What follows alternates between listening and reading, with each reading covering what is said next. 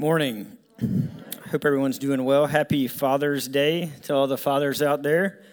I'm very blessed to have a, uh, a great father. Um, I used the Christmas vacation joke on the last service and it kind of fell dead, but I said he taught me everything I need to know about exterior illumination, which he did, um, which is not a lot. Um, but in all seriousness, I, I, love my dad, and he's always been a, a, good source of advice for me. And he's, he's a good and decent man, eh, but more importantly, he's shown what it looks like to put the needs of others above yourself. So I, I do thank him for that.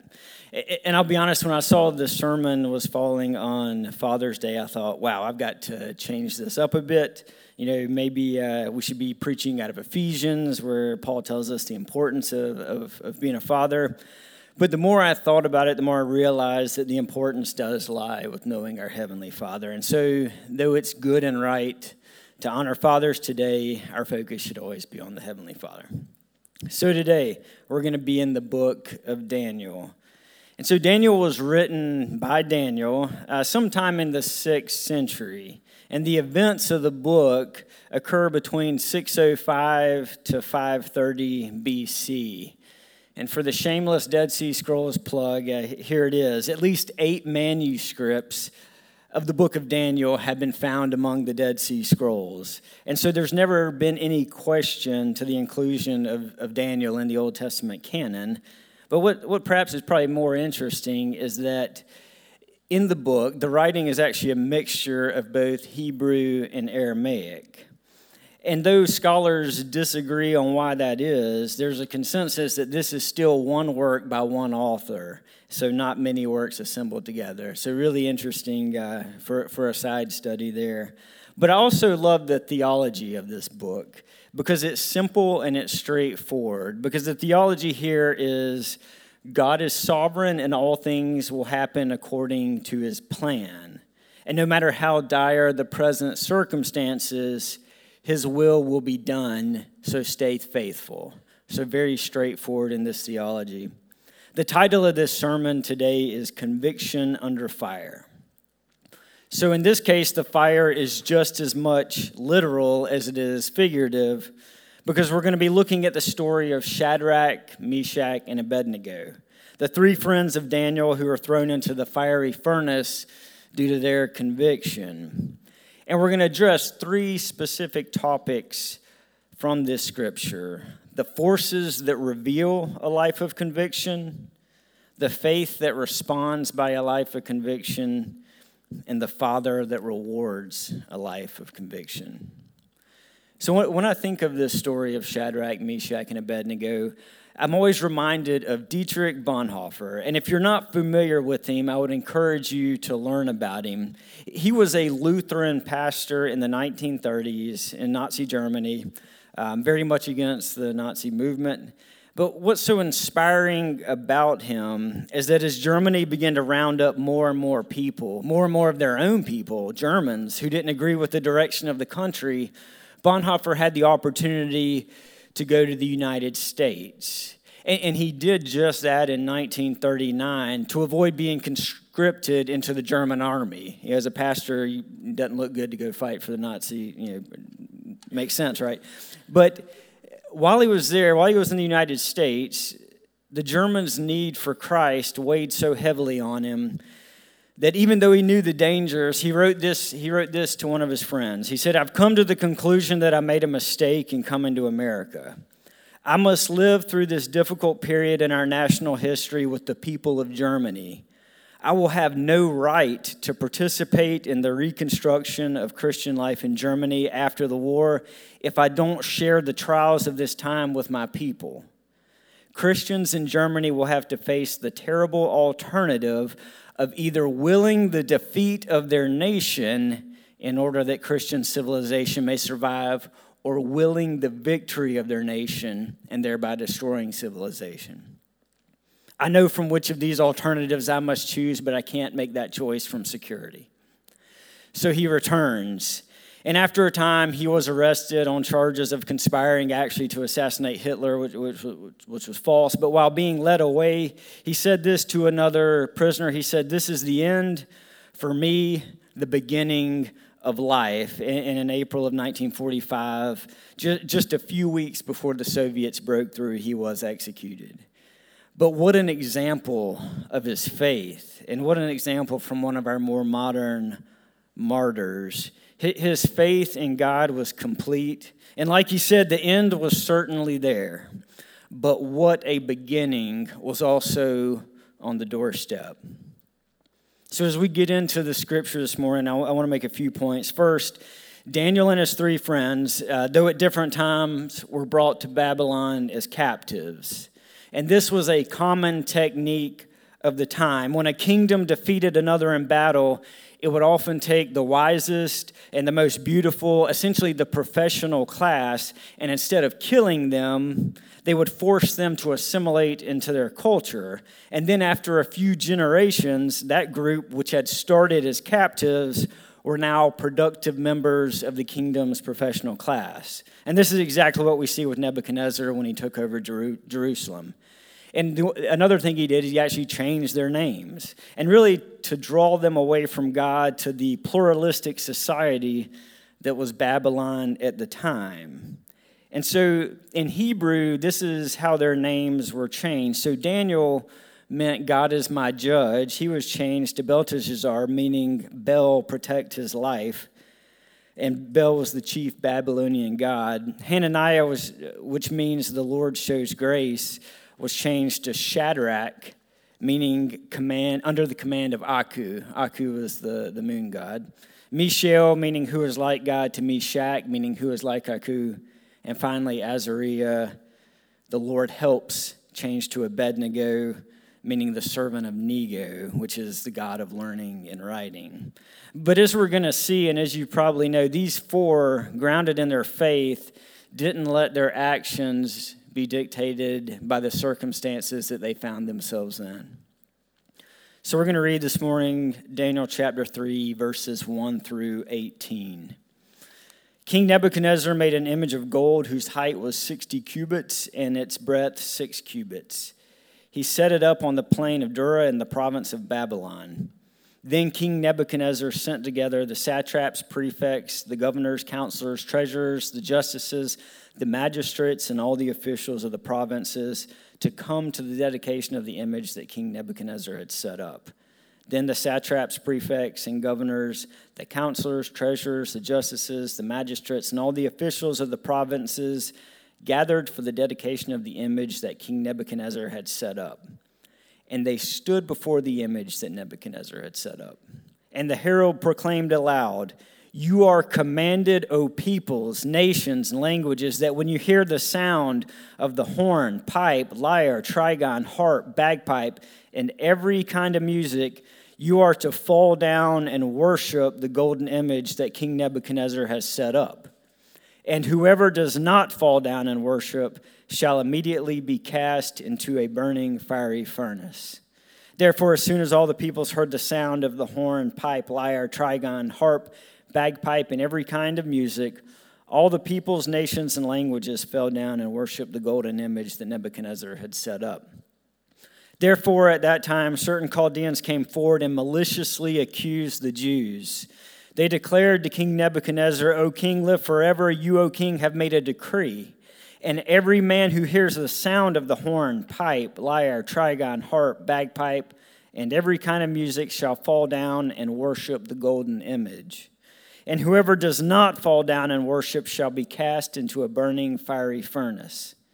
There are certain Jews whom you have appointed over the affairs of the province of Babylon Shadrach, Meshach, and Abednego. These men, O king, pay no attention to you they do not serve your gods or worship the golden image that you have set up. Then Nebuchadnezzar, in a furious rage, commanded that Shadrach, Meshach, and Abednego be brought. So they brought these men before the king. Nebuchadnezzar answered them and said to them, Is it true, O Shadrach, Meshach, and Abednego, that you do not serve my gods or worship the golden image that I have set up? Now, if you are ready when you hear the sound of the horn, pipe, lyre, trigon, harp, bagpipe, and every kind of music, to fall down and worship the image that I've made, well and good. But if you do not worship, you shall immediately be cast into a burning, fiery furnace. And who is the God who will deliver you out of my hands? Shadrach, Meshach, and Abednego answered, and they said this to the king O Nebuchadnezzar, we have no need to answer you in this matter. If this be so, our God, whom we serve, is able to deliver us from the burning fiery furnace, and he will deliver us out of your hand, O king. But if not, be it known to you, O king, that we will not serve your gods or worship the golden image that you have set up. So, the first topic I want to look at this morning is from verses 5 and 6. And what we see here is the forces that reveal a life of conviction. Looking back at these verses, we see the decree from Nebuchadnezzar that when the music is played throughout the day, all the people should immediately fall down and worship this statue, this giant, gaudy gold statue. And those who don't will be killed. So at this time, the Babylonian Empire was what we call a pluralistic society. It's really no different than our society in the United States. You have different cultures, religions, races. Um, all together, no one's more important than the other. And so, what makes this decree interesting is what the kingdom's position here is worship who you want in private, but in public, give homage to the kingdom, give respect to the kingdom worship the kingdom, then and only then you can go back to your religions and to your gods. So if you look at the forces at play here, this is it. We have a king in Nebuchadnezzar who rules by fear, who has a short temper, who is blinded by arrogance and a desire for glory, a desire for worship, albeit forced, of his people. He has a few redeeming qualities, and we'll see this later. But then we have the statue, as you see on the screen. And what about the statue? So, scripture tells us is 60 by 6 cubits, which is 90, 90 feet tall and 9 feet wide. And I heard it mentioned, think more of like the Washington Monument when thinking of what this, this statue looked like. You can see the picture. And of course, there's a lot to unpack with the statue itself which, if you have a good study Bible, reading chapters 1 and 2 in Daniel will, will, help you with this part. But if you remember from those chapters, in the dream, only the head was gold, representing Nebuchadnezzar and his kingdom. So look at the message that he is sending by constructing one entirely of gold. Again, it's a great place to, to spend some time and study. But moving forward, we see the Chaldeans bring these accusations against Daniel and his friends.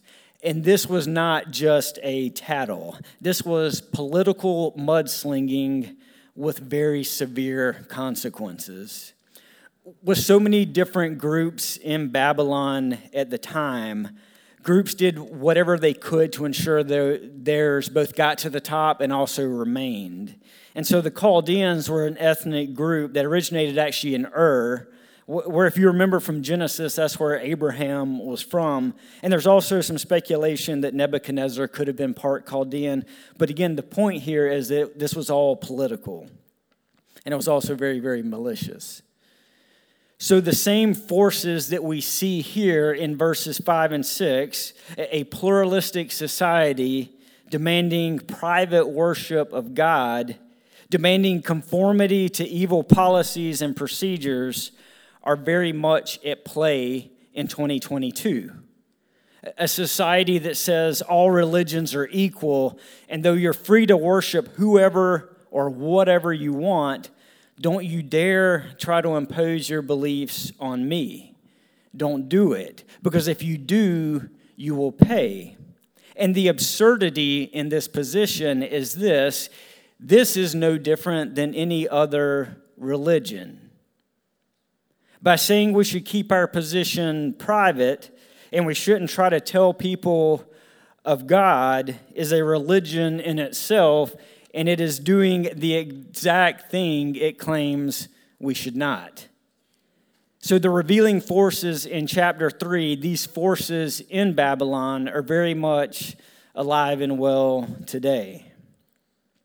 But should we be surprised?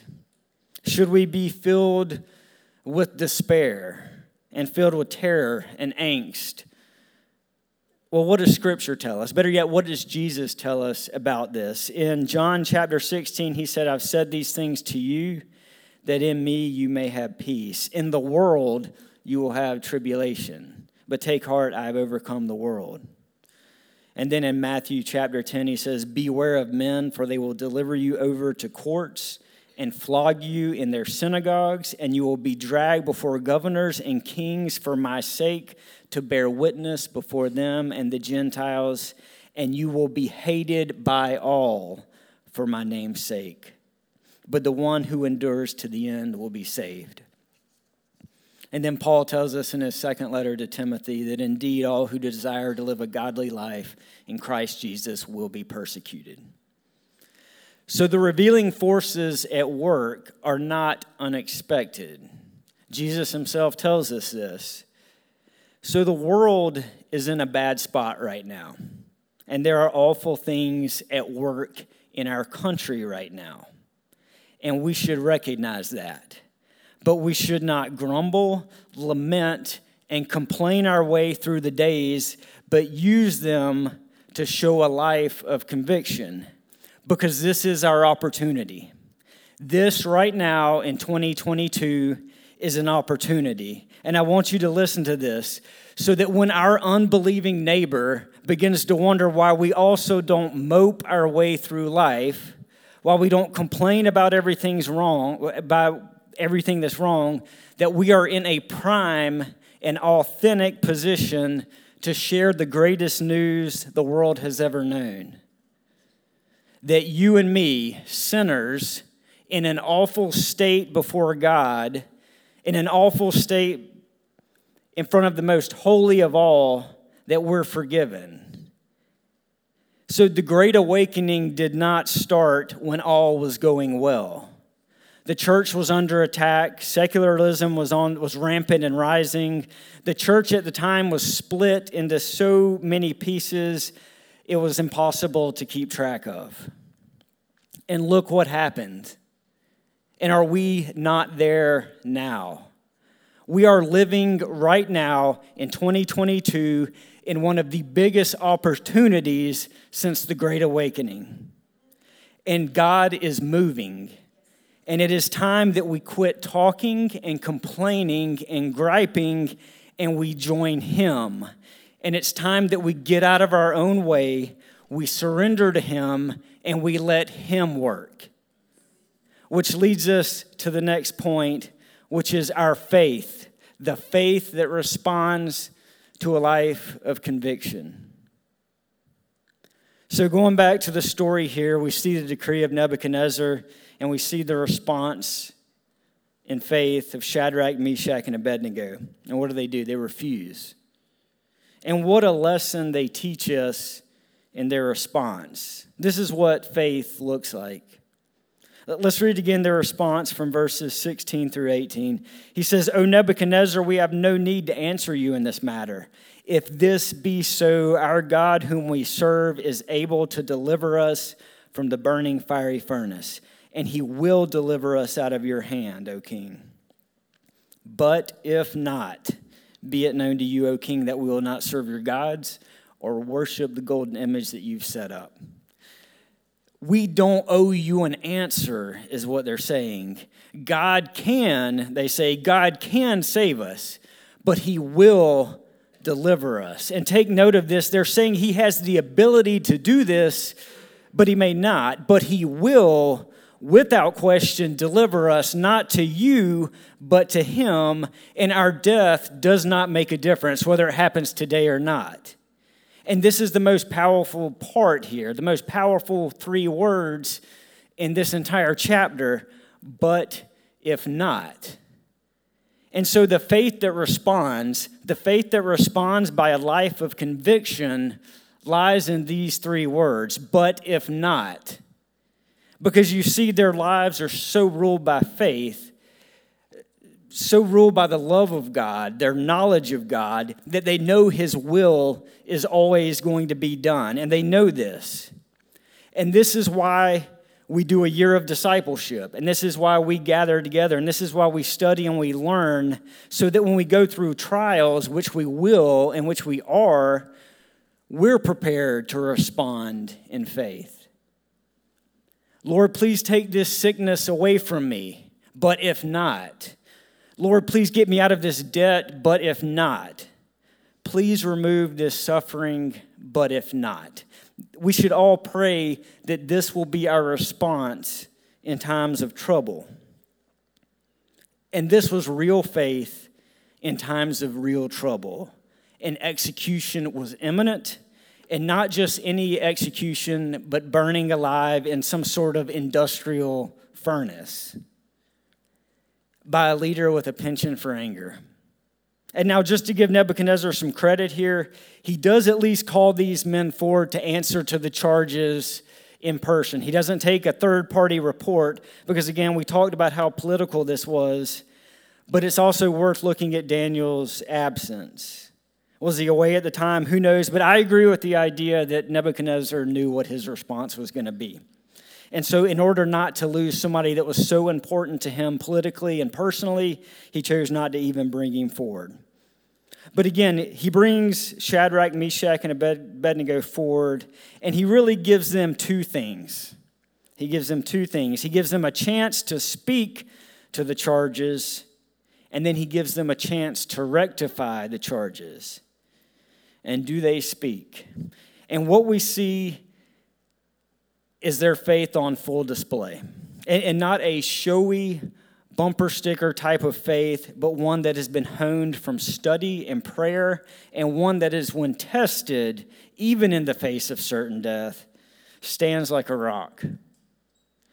Now, I don't know if any of you remember the documentary that came out three or four years ago, American Gospel. Um, I watched it and I found it pretty convicting. And I will make a side note if you find something interesting, good, and convicting, doesn't mean you agree with every point. I recognize there's some controversy in some of that documentary, and sometimes as Christians, we can be very quick to like discount a whole because of one piece that uh, maybe we don't subscribe to. But again, um, I thought it was uh, very, very convicting. Um, anyway, in it, there's a young mother, and I, she was, and I'm assuming still is, stricken with a very awful disease that I don't think they even knew like what it was and um, you know, she's on a feeding tube. Uh, she has small children. It's just it's an awful spot. But she's interviewed throughout the movie, and her faith is very, very evident, and it's a strong faith. And it really, there was one comment that she made during this movie that really, really convicted me, and I, I still remember it to this day. But she said, "God doesn't owe me an easy life. He doesn't owe me an easy life." But think about that because you, you know that she has prayed, she and her husband both have prayed so very hard for healing and for comfort.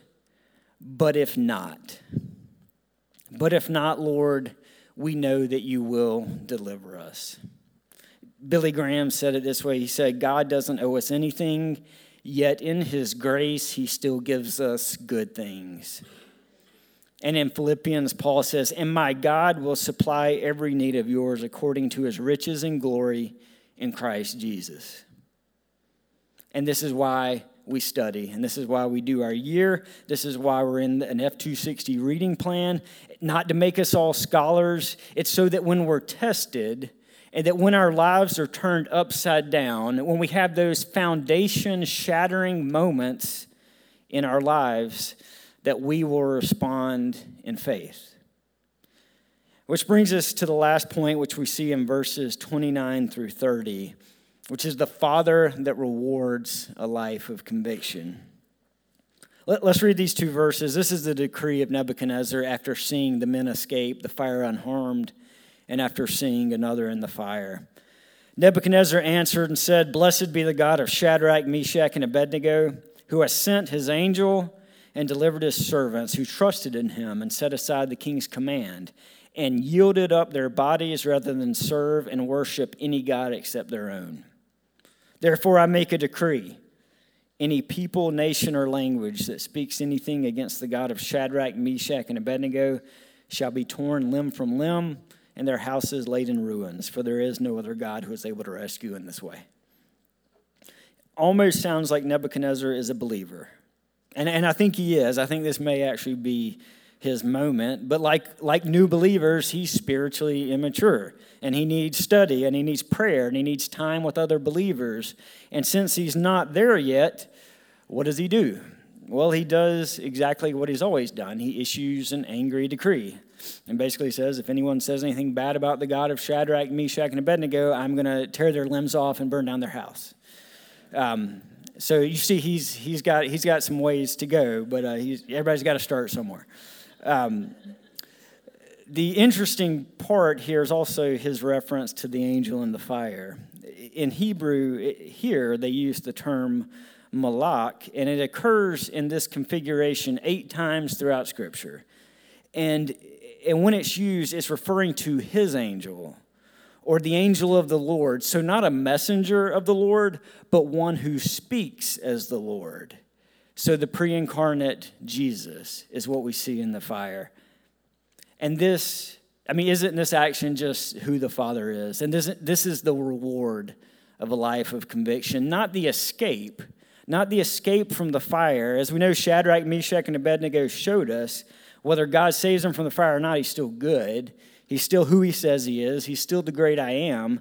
The reward is that all of this will be used for good, regardless of whether it is good. And this story, and in our stories, the Father does just that.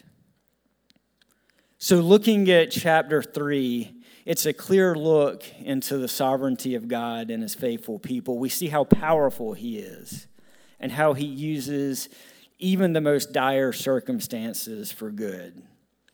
He makes it clear that in this world we're going to have problems and we're going to suffer at times because the world's not the way it's supposed to be right now.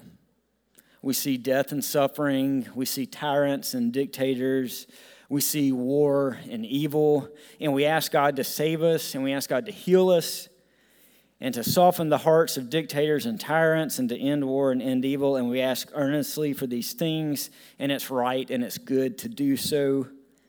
But if not, like they say, it's okay.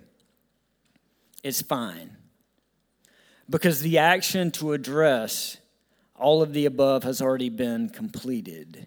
It's done, and the war has already been won because one came for us and suffered with us and was killed by us to save us. And by our faith in him, though he may not heal us, he has already saved us. And because of this, death has been defeated, and it will merely be the blink of an eye in the eternity that we will spend with our Creator. And so, as we go through our lives and through our, our time here on earth, our faith is going to be tested. It's going to be tested through physical trials it may be tested with our health, mental trials, financial trials, trials in our marriages, and trials in our relationships. Our faith is going to be tested when we go through seasons of doubt and seasons where we feel very distant from God. And these are difficult times, but during these times, we remember that though we may not feel like it, He's with us. So, again, that's why we gather together as believers in corporate worship because we need to be with other believers and we're commanded to be with other believers. And so this is so good for us to do so. So, know we're going to face these trials, and that's why we must take the time to develop godly convictions. Convictions like Shadrach, Meshach, and Abednego. We're told in Romans do not be conformed by this world but be transformed by the renewal of your mind, that by testing you may discern what is the will of God and what is good and acceptable and perfect. You know, Tim Keller preached a sermon uh, a while back, and I remember two points. He said, We can learn two things from the cross. There's two things we can learn from the cross. We learned that our sin is so serious that only the Son of God could atone for it. But we also learned that we are so valuable that the Son of God atoned for it. And so continue with your reading plans, continue with your journals, your worship, your Bible study, your time with believers, continue with your time with God, your time in prayer, and continue to praise. Continue to praise Him for the gifts He has given you, especially the gift of our salvation through His Son. And so if you're here this morning and you don't know him, I would encourage you to ask questions. You know, we have so many resources here, both in person and online, and we want to help, and we also have a duty to help. And if you're here and you've never developed a relationship with him, and you've grown tired of the disappointment that the things of this world have to offer, that the things of this world eventually lead to, talk to us. If the suffering of this world and the evil of this world have you wondering where God is, is He here? You're in the right place because He's here, and we know He's here because He tells us He's here. And He loves you no matter what. No matter what you've done, no matter how far you've strayed, no matter what you have in your past, no matter what you did last night, the Creator God loves you. And He loves you so much, He sent His Son on His behalf so that you may be saved. Let's pray. Father, thank you for today, and we thank you for this group and our church. And Father, we also thank you for the ability to gather together in your name. We know that when we do so, that you are here with us. Father, today we pray for our faith. Please help our faith continue to grow.